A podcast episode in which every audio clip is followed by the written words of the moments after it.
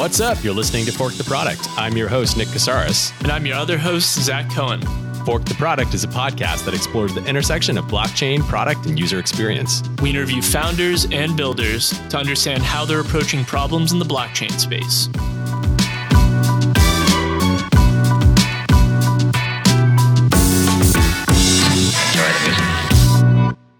This show is brought to you in part by Polyient Labs. Nick, can you talk for a second about Polyient? Sure. Polyient is a blockchain focused early stage startup incubator. We're headquartered in Phoenix, Arizona. And I say we're because in my other life, I'm the director of product for Polyient. Long story short, we help founders bring their ideas to life by providing them with early stage funding, mentoring, and support with things like development, design, and marketing services. If you're an entrepreneur or developer and you have a vision that you'd like to discuss with Polyient, visit our website at polyient.io. That's P O L Y I E N T.io for more information. Great. Thanks for your support, Polyient. Now on to today's show. In this episode, we speak with Tarek Bellamine and Kevin Kim, co founders of Gossamer.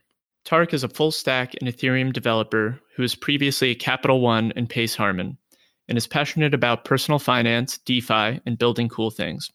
Kevin is a product manager, designer, and front end developer who was previously at Quartz and Facebook. He has a passion for applying research and user experience to product development. Kevin and Tarek met and became good friends at the University of Pennsylvania. They're passionate about DeFi, but are tired of it only being accessible to a few thousand people. To change that, they started Gossamer with the mission of making earning interest available to anyone with an internet connection. We discuss what they feel is inaccessible when it comes to DeFi today and how they are utilizing user research and user experience to solve those issues with Gossamer. Enjoy. Welcome back, everybody, to another episode of Fork the Product. Today, we are speaking with Tarek Bellamine and Kevin Kim of Gossamer. Guys, thanks so much for joining us on the show. Yeah, thanks for having us. Happy to be here. To kick things off, I think it would be great if a one or both of you would give us a quick overview of Gossamer. What is Gossamer? Sure. Um, so right now, um, using Compound or another Ethereum-based liquidity pool, anyone with an internet connection can earn six to fourteen percent about interest per year, paid out every fifteen seconds. No minimum deposits, no lockup periods. That's great, right? Um, that's a rate of return as good as investing uh, in the stock market or buying ETFs, but with the stability and consistency of a savings account.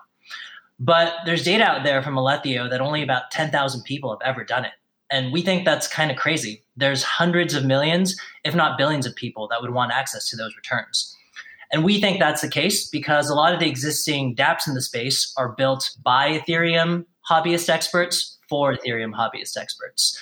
Um, and we we want to change that with a focus on user experience. Um, so Gossamer, um, we're focusing um, on letting you earn that APY by building UX focused features into our product. You know, building uh, smart contract wallets for users so they don't have to download MetaMask or remember another Fortmatic password. Um, insights uh, on the dashboard showing basic things like graphs of interest rate over time, bounce rate over time, the average interest rate you've earned kind of surprisingly, a lot of dApps in space don't have insights like that. And just a focus on basic education, copy, and content. We think a lot of dApps in the space assume a really high level of knowledge and familiarity. Basic things like having helpful tooltips everywhere, having friendly onboarding uh, where we kind of figure out how much the user knows and then onboard them with the appropriate amount of context. In the near future, an email lifecycle strategy that helps educate people as they earn interest on Gossamer we think UX is a lot more than just design. And yeah, so that's why we're kind of attacking it from a lot of different angles. Oh, man. I really love that. And I am going to ask you in a second about both of your backgrounds. But before I even do that, you know, I notice that you guys have a lot of content and messaging on your website and even in the way that you've designed it around trying to bridge the gap for non crypto people by comparing US savings account, high yield digital savings account, and so on. You know, I'd love to hear a little bit about how you guys thought about introducing that. And also, and this may be a, a little bit funny, but I think, you know, the direction that the US stock market and therefore potentially the global stock market is heading and economies around the world. Um, would love to hear how you think about this in the broader context of the economy. Yeah, absolutely. So, on your first point, um, we try to walk a line between having educational content for both a, a crypto audience and a non-crypto audience. So for a non-crypto audience, we kind of want to drive home the point that there's more to blockchain investing than just speculation. There's some really interesting, real uh, opportunities out there, such as blockchain that have simply been too difficult for a lot of people to access. So what we're trying to do is make that as accessible to as many people as possible. So yeah, with Gossamer, we're just trying to automate those steps to, to make it so that if you don't really know how to use Ethereum, you don't you're not that familiar with blockchain, uh, with just a few clicks, you can start earning and, and have this very real, tangible interaction with crypto and blockchain that you might have never had before. And for the more crypto audience, we're kind of kind of what Kevin said earlier. We're we're trying to build the easiest way to use Compound and provide you the best insights that you can get anywhere. We're kind of thinking about this for a crypto audience as if you're looking for a way to educate somebody and onboard them onto Ethereum at the same time, we think we're building the best product to do that. Uh, we think education is really important, and um, we think the best way to do that is get people comfortable with the technology, not shy away from the risks and the, the complicated parts, but take the onus on you to make that as approachable and accessible and easily explained as possible. We also think that the lines between crypto and non crypto users are pretty blurred. Um, there's a lot of estimates that say there's at least 50 million people out there in the world who own crypto. So there's 10,000 people who've ever deposited to Compound. That means developers who are building on Compound in the space and building interest earning products are building for the top 0.02% of crypto users. So there's a lot of people out there who have a little bit of crypto. They bought it during the market boom. Maybe they haven't been as plugged in recently. Um, yeah. Yeah, and, and, to your second point about the the macro environment that we're kind of entering right now, and just the the impending uh, economic slowdown, or whatever you'd like to refer to it as, uh, we think that this is objectively a good deal. The core of why we decided to build Gossamer is earning you know seven to thirteen percent is a good deal, and it's it's accessible to anyone with an internet connection, which is crazy. So when we try to reconcile that with the fact that only ten thousand people have ever used it, it just seemed obvious to us that like we should build something for this. This is a real opportunity here. Seven to ten percent is a good deal no matter what, especially in an environment where we're entering right now, where that's going to be become increasingly more difficult to do with even more uh, what we think to be more riskier, you know, alternative investments. All right, so I know that Zach wants to dig into your backgrounds a little bit more, but I, I do want to ask just a, a quick follow up on Gossamer itself. What's the origin of the name? Hmm. Um, yeah, great question. Um, so gossamer it refers to a, the silk that a spider generates for its web. Uh, and we were kind of going through our own naming exercise. Um, we had a long list of names, and uh, we really liked Gossamer. We liked the kind of idea that it evokes, you know, in small strands of something kind of thinner and smaller, kind of accumulating into something really strong and robust, like a web. Um, also, the idea of a safety net at the end of the day, a lot of uh, startup names or tech company names are made up or um, some, somewhat random, right? Um, but but we really liked um, the kind of feeling that it evoked. That's great. Sounds That's nice, awesome. right? Gossamer. Yeah, yeah. and what do you mean? Pinterest isn't a real word?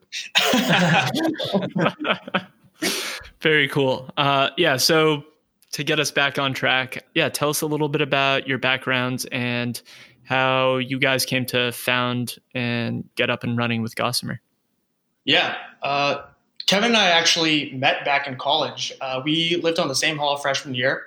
I was studying engineering at the time, and after that, went on to work in tech consulting and then finance. Uh, I was most recently managing a team at Capital One's data strategy and innovation team. I'm a developer and designer. Um, my last role, I was a product manager at Quartz, the news and media company, for most of our consumer facing products. Um, before that, I worked a few years doing uh, growth at Facebook. So, guys, going back to the idea of the macro view, right, and the objectively good deal here, it's certainly hard to argue with. I think for maybe the the mass market type of audience who we hope will embrace crypto at some level down the road, I think for a lot of them, they're seeing um, or haven't seen the value or the benefits yet of decentralization. And so I'm curious when you're framing this as an opportunity, you talked a lot about user education and bringing them on board and helping them see a better way with crypto. So, how does decentralization, uh, through the way that you explain it to the user, how does decentralization make the value proposition different or better than a centralized alternative outside of you know the the objectively good deal? Yeah, that's that's a great question. I think that the most you know analogous centralized alternative is actually an everyday bank that people are very familiar with. Uh, you you might not think about uh, your deposits this way, but having worked at a bank, I know that when you deposit your money at a bank account, the bank then lends that money out to people who want loans. Those people pay the bank interest. The bank gives a small fraction of that back to you to the tune of about 0.09 to 2% interest and kind of keeps the rest as profit. Uh, you need the bank as this trusted middleman to make sure that people actually pay you back and that you can generate this interest. You need someone in the center there to, to be like the objective middleman third party. What decentralization does is it allows you to cut out the need for that trusted middleman. There's no rent seeking involved here. Gossamer is built on Compound, it's powered by Compound, which cuts out the need for that middleman entirely and safely connects lenders and borrowers without anyone in the middle to take a cut. So it's a better proposition for both parties and wouldn't be possible without Compound's decentralized approach. Um, they're using Ethereum smart contracts to govern and enforce these interactions that would have traditionally been done by a bank.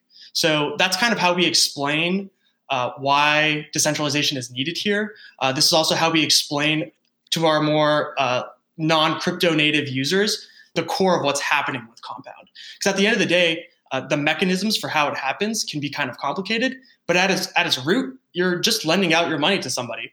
And everything else is just making sure that uh, that process goes as smoothly as it can and as it's intended. Absolutely. Yeah in previous conversations uh, before we came on the show, I was really impressed with the way that you guys were thinking about and conducting user research and thinking about real target market and target users and personas. So, can you walk us through what your thinking was behind that and um, how you're going about validating that what you're building is solving a real problem for those target users? Sure. Um, well, so the first thing is um, both Tarek and I are developers, but we also have a background around user and customer research. So for me, um, you know, back in the day, I interned at Microsoft's Cortana team doing user research. Uh, I went on research trips across four continents at Facebook, and I drove a lot of Quartz's user research. Tarek, um, the data and innovation team that I managed, uh, did a lot of CX as well. Um, so we both kind of have a bit of that background. Um, so that's kind of why we focus a lot on user interviews early, both kind of just trying to understand um, what they think about crypto, how they think about their crypto, and how they use exchanges, and it's just in general how they think about their traditional investments and their mental models. Yeah, so we did a lot of user interviews up front. We kind of started thinking about our users, not just in terms of how familiar with crypto they were, but other axes as well, like their level of risk tolerance or their level of financial knowledge and how active of an investor they were. Um, so after uh, a bunch of iteration, um, yeah, we we kind of so our you know obviously everything's still fluid, right? We're we're still in alpha. We're not fully out to the public yet. Also, the space is so new. Um, but we're thinking about a few main profiles um, for our app. Um, so the first, um, crypto traders who want to hedge with us when prices are high. They may use centralized exchanges and don't want to use complicated Ethereum extensions like MetaMask. Another, um, people who work in blockchain or crypto and want to use DeFi and want to try earning with DeFi and believe in blockchain, but maybe aren't tech savvy enough or just don't care enough to use MetaMask or DApps, which actually is a lot of people. We also have people who kind of they may work in tech or tech enabled industry, um, they have income to invest, they believe in blockchain, and they want to diversify away from equities. Part of their compensation might be in equities, or they might use robo advisors like Wealthfront or Betterment that are kind of geared towards those types of people. And then the group that we think that we're looking into that not many other um, not many other dApps are, are just more traditional investors who may work in finance, may work in consulting. They actively manage their portfolio. Maybe they're not even super familiar with blockchain and crypto yet but they're interested in alternative investment that could yield them up to 13% APY and is not correlated with the stock market. As Tarek says, that just kind of speaks to them. Kevin, if I could go back to one thing you uh, were talking about in, with regard to research. So, given that you have a pretty extensive background in trying to understand people's behaviors and digging in on, on insights and getting underneath mental models, I'm curious has this project prompted you to try any new sort of techniques or approaches to collecting that qualitative feedback from people? Yeah, actually. So um, uh, last year at DevCon in Prague, I gave a speech about exactly that topic. Uh, the the talk was called "Guerrilla User Research, and it kind of the thesis was that um, like listen, user research that sounds complicated, that sounds academic. It sounds like you have to learn all these formal techniques to do so. But at, at the end of the day, you're just collecting feedback from people um, and just just doing that and kind of taking care of your business with basic tools like surveys and customer support chat, uh, following up with people on email. That that really is um, all you need when you start out. So yeah, yeah, we've been a little less focused on um, kind of new and creative types of user research and just because we're so early, we're really just kind of sticking to the core, really understanding our customers, being obsessed with them, asking them questions, constantly bugging them for feedback we, we think that the fundamentals can kind of take you most of the way there, honestly. Um, so we're just really focused on applying those as best as we can to a space where we feel like uh, not a lot of people are doing that. I actually would like to hear a little bit more about what you guys presented on at DevCon and also almost more so what was the reaction what was what were like the follow-up conversations that you guys had after you presented that with uh, particularly the audience at DevCon yeah, so this was last year, and this, is actually just completely independent from Gossamer. I was still at Quartz, um, but at that point, I was you know pretty enmeshed with the uh, the Ethereum community. Um, so they they invited me over to talk about it. So yeah, I mean, at its core, there's a lot of really smart developers in crypto and blockchain, and a lot of them are there for the right reasons, and um, they're they're supremely intelligent and highly motivated. But you know, a lot of them haven't necessarily worked at companies um, or been in the situation where they've seen user research done the right way. And so I think it was just a matter of making the idea of user research seem more approachable to people. Uh, I think when a lot of developers think about user research, they imagine these complex kind of card sorting techniques or complex usability tests. Post-it notes, so many post-it notes. Yeah, a lot, a lot of brainstorming. Like it seems a little, little fluffy but really it's just it's it's just psychology. If you believe in psychology then you should believe in user research. Um, a lot of user researchers at the big companies they're psychology phds um, they use formal techniques that scientists have developed over over hundreds of years. Um, so it's really just it's just psychology. Um, so yeah the talk's just centered around making user research approachable for people and giving people bite-sized techniques and tasks that they could use, just everything from sending automated surveys to using customer support chat, how to conduct a basic um, usability session for your kind of wireframe or your app, dispelling a lot of myths. And yeah, and then afterwards, I, we had a few people from a few of the a few crypto startups, a few ICO funded startups come on. Um, actually, there there were a few user researchers there as well, so they kind of came up and um, asked me a few follow up questions. Um, yeah, it was great. I mean, I think the focus on design and UX as a whole in the space is really improving. Um, it's come a long way. I would definitely agree with that. Yeah. Uh, you guys are in the early stages, but you're looking to take Gossamer to market. So, can you talk us through how you're thinking about go to market and who your beachhead users are and how you're thinking about trying to roll it out with those beachhead users and beyond? Yeah. So, we actually, I mean, we we've just been handling this in a way that's different than many blockchain and crypto companies. We've noticed that a lot of these companies, even dApps, they kind of start off by building a landing page and making a Medium post and tweeting out uh, before they have a product.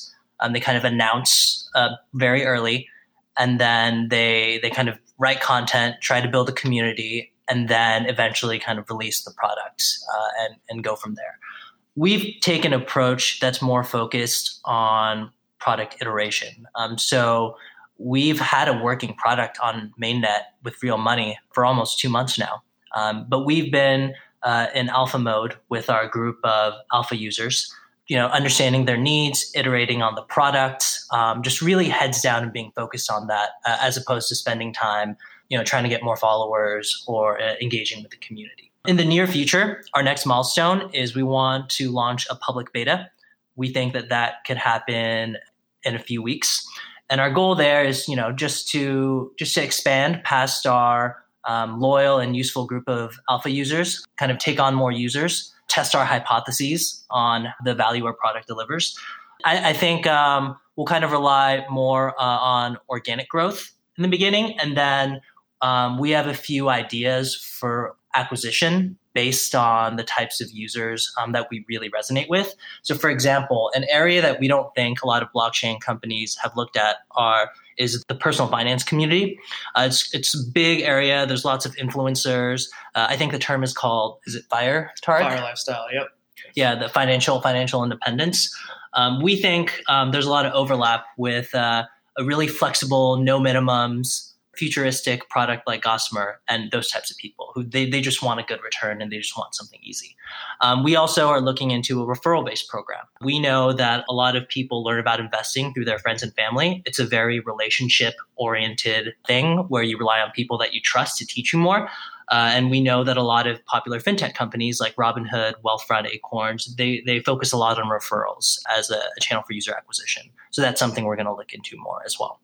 I think that one of the things that we've definitely seen from a lot of other projects is that they invest heavily in their community development. Um, and often that becomes their sort of flywheel for growth as time goes on.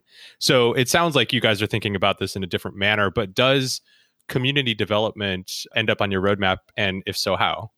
Yeah, I mean, I think over time it definitely will. You know, we're still very early stages. We're still uh, we have we have these user profiles that we're resonating with at the moment, but um, we need to kind of confirm these hypotheses at scale. In the near term, though, you know, we've seen even a bunch of DApps. They have um, they have Discords. They spend a lot of time answering questions on Discord. Um, like that, for example, we're not necessarily sure that we want to um, we want to invest our time into early. As long as we could talk to the customer via customer support chat uh, and other channels, we think it's a little less important for other people using our app to interact with each other, right? Because we're not like a protocol with a developer community. Um, it's, it's a bit of a different thing, but some of these dApps seem to have created discords anyway. So yeah, and I think over time, community will be important. I don't know how you distinguish between engaging with existing communities versus kind of fostering our own community, but community is definitely important. Yeah, we just to add on to that, we would definitely love to build, you know, a strong community around a, a strong product that's helping to solve problems. Uh, what we don't want to do is build a community around the promise of a product or, right. or the, the, theory of a product. Uh, so we're really just focusing on nailing the product experience first, building something that's useful and that people can kind of coalesce around before actually kind of going through the motions of building that community based on just theory and promise. Yeah, that makes total sense. And I don't blame you for not wanting to spend time there if it doesn't directly support the value proposition for your users. It, it can turn into such a, a time suck for a lot of teams just managing that that whole process. Yeah, we're, we're both in several discords and you know we, we firsthand you know what what some people have to detract um, people have to kind of take time away from their daily jobs to stop coding and, and answer a bunch of questions that could be answered in faq uh, but instead they're doing it through their Discord. So yeah, it's it's a balance that we're definitely thinking about. We, we've seen some communities that really do need it because they're trying to engage developers and kind of help them along in the process. But for us, we just didn't feel like it made a ton of sense right now.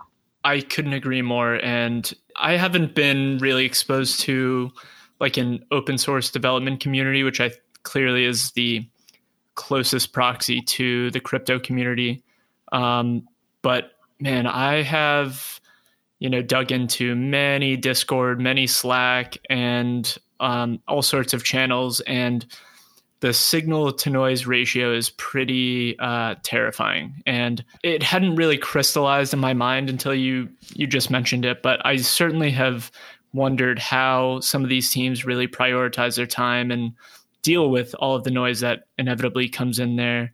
So yeah, just really interesting point. Um, so you know, I guess to transition to another topic, what are the biggest challenges that you're working through at the moment? And, you know, we want to leave this open ended. So feel free to dive in on anything from how you're thinking about building this as a business, gaining user adoption, community development, whatever you think.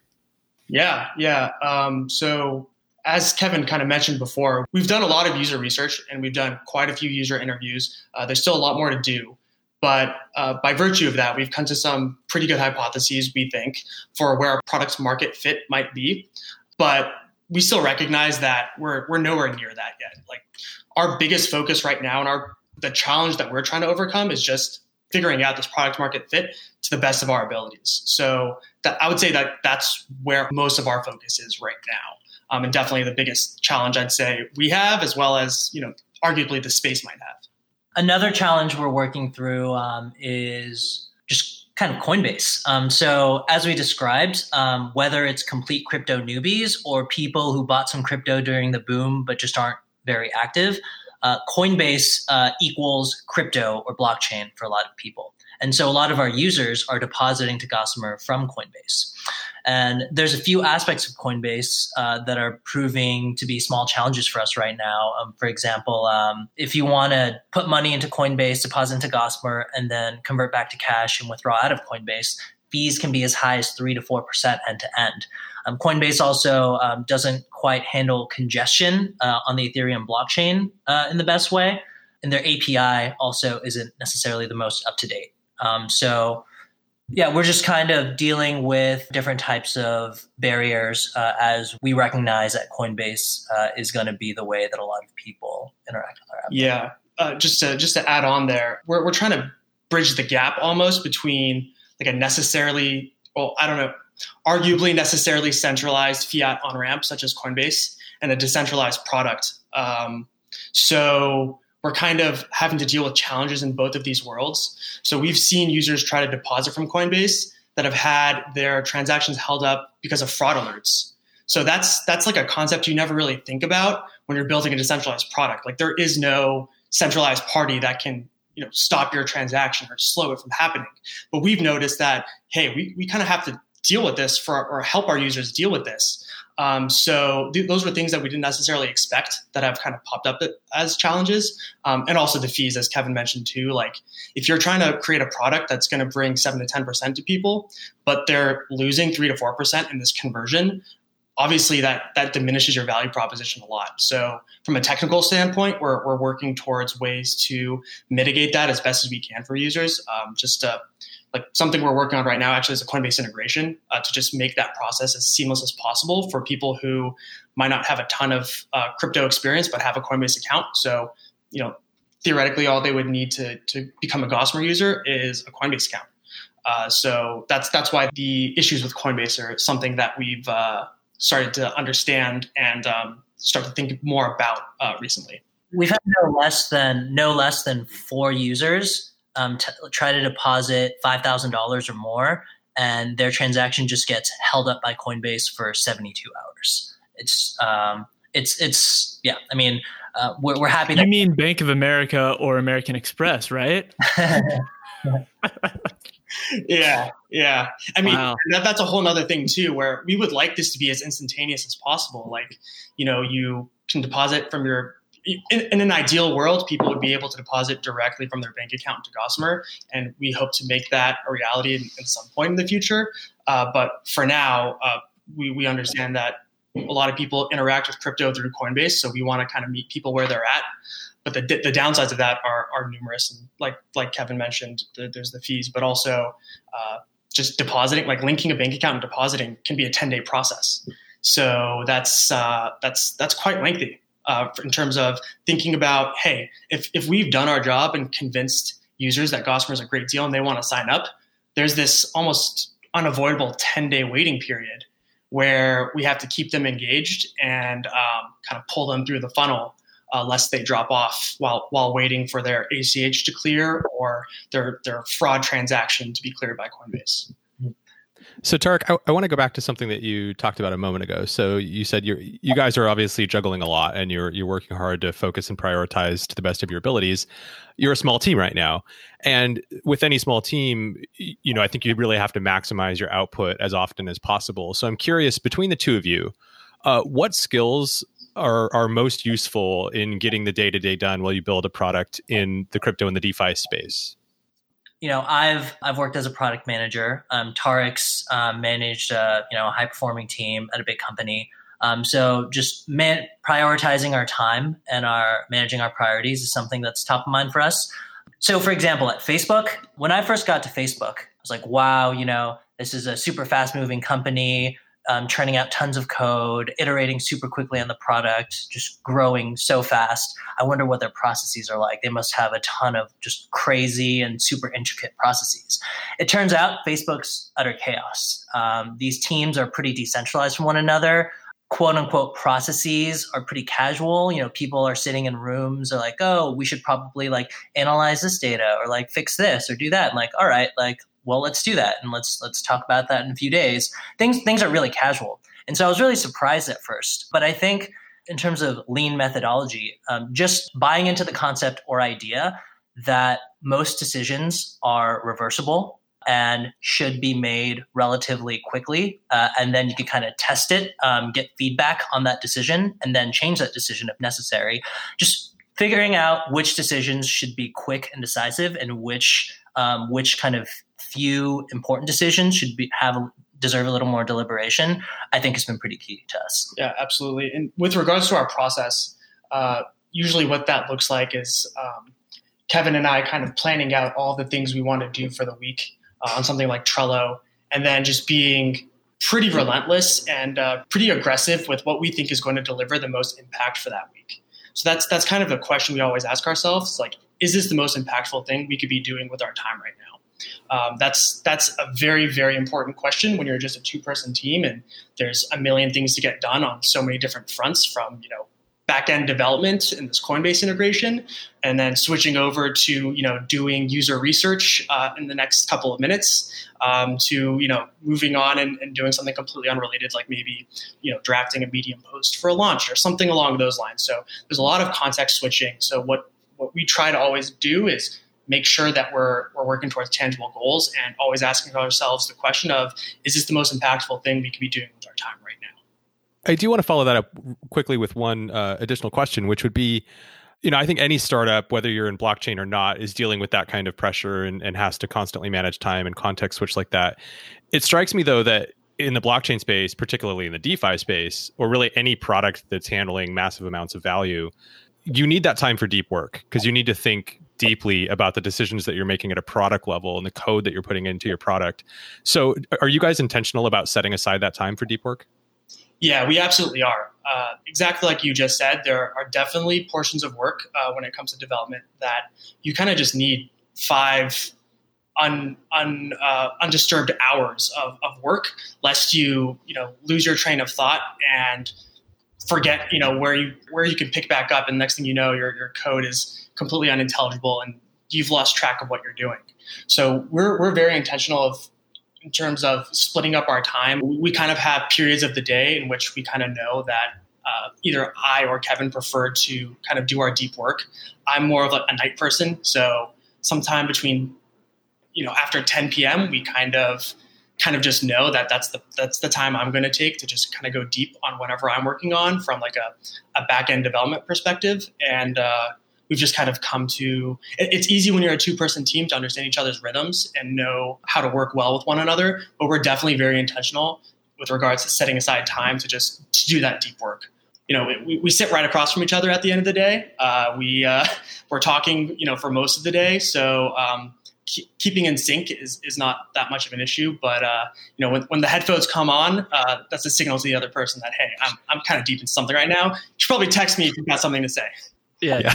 Tarek, Tarek's going into matrix mode. Um, we also recognize that um, you know we're we're not fully out to the public yet. Um, so sure, we we have our users, and some occasionally we have fire drills um, where we need to answer a lot of their questions. But um, we're not facing the scrutiny of the wider public or the press. And We don't have thousands or tens of thousands or hundreds of thousands of users to deal with. So it is a little easier now uh, than yeah. it will be in the future. Yeah, we definitely foresee this being a, a challenge that grows more difficult with time. But uh, for now, we found a system that works for us. Yeah, and I mean, if you're not intentional about that now um, and set the tone now, you're screwed later. Yeah, um, it doesn't get any better down the road. Absolutely you guys are clearly in the early stages. I, I, think we've talked a little bit about what you guys are thinking about in the future in terms of funding to the extent that you're open to sharing. Would love to hear uh, where you guys stand on that and what that process has been like for you. Sure. Um, yeah, I mean, we've been having a bunch of productive conversations with a lot of smart investors in the space. uh, at a very high level, investors do seem to be uh, moving mainly from focusing on protocols with token models uh, and becoming a little more focused on dApps. A few DeFi dApps actually recently raised seed rounds. And yeah, we're glad that people in the space see it that way. Um, that technology in a vacuum is only so useful without the abstraction of that technology to solve real people's problems. So yeah, right now we're a bit more focused uh, on our upcoming public beta launch. That's kind of the milestone that we're working towards and our heads down on. Yeah, and generally speaking, I, I think uh, we've we've seen more uh, VC equity funding uh, in the ecosystem. Uh, as Kevin said, you know, a couple of couple of DApps out there have recently raised seed rounds. So, uh, just generally speaking, that we're I think we're kind of seeing more of a shift from this uh, this token investment model to um, to this VC equity model, and with it, some more recognizable business plans, or at least a little bit more scrutiny in terms of um, the business models for these apps rather than just build it and they will come with the which was you know essentially the the token model. Yeah yeah absolutely. Guys this has been an excellent conversation and i think we're we're coming up toward the end. I, I know we're a little tight on time. We like to close out with two questions. So you know i'll throw these out there and you guys can tackle them in tandem or you can divide them however you wish. But the first one is what keeps you up at night in terms of uh, problems or questions that come along with Gossamer? Um, for me, uh, the thing that keeps me up most at night is just combating the wave of emotions that people who are not familiar with blockchain and crypto feel when faced with blockchain or crypto interfaces or products. So doing something as basic as sending a transaction from one exchange to another, an, an exchange to another wallet, even even for someone like me who's been in the space for a while, it's scary. Um, I'm on the edge of my seat when I fire it off. Um, I'm, I'm anxious and nervous as the transaction's happening, and then I feel a big moment of relief when I see that it's been successfully moved to the exchange. And that's with me knowing a lot about the space and um, trusting the technology. Um, when when we try to convince regular people about it, obviously, you know, there's a perception um, risk of people thinking buying crypto is similar to gambling or hearing about exchange hacks. And so just just the fundamental um, idea of being able to overcome these emotional responses and these issues, um, yeah, I mean that makes me nervous. And you know, frankly, that's not a, a problem that's been solved today. And so we're literally trying to solve a problem that no one has solved especially if you narrow the problem down to DeFi or earning interest. No, no one solved that problem.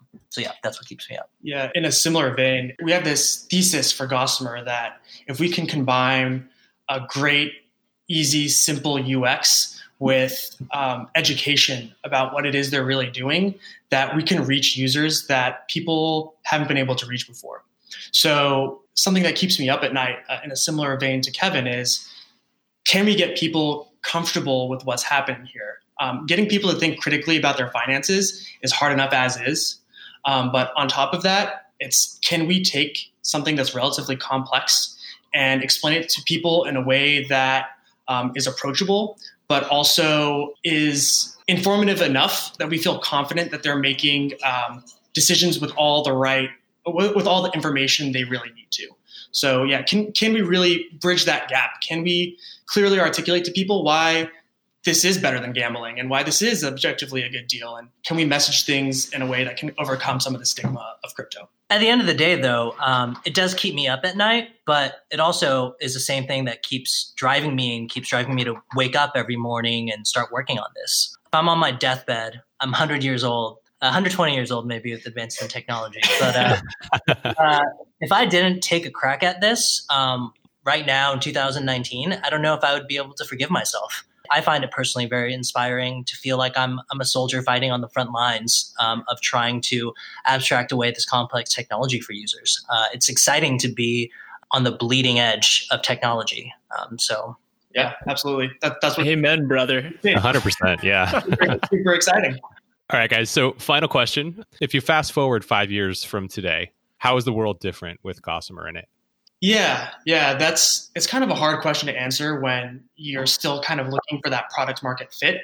But the hope is that we've built a financial platform that makes, you know, a variety of non-speculative blockchain investment opportunities available to anyone, you know, from California to developing countries like Morocco.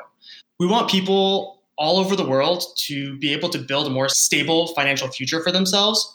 And that just starts making things easy and informative. And yeah, that's where we would love to be in five years. You know, blockchain can theoretically be accessed by anyone, uh, but in practice is only accessible to you know very few of us. And so we just we want to bring uh, the potential of what this technology can do in terms of transforming people's financial lives to as many people as we can. That's awesome, guys. And again, thank you so much for the time. One last thing uh, for our listeners where can they go to find Gossamer? Where will they be able to find Gossamer? Or where can they check you guys out? Yeah, they can find us at www.usegossamer.com.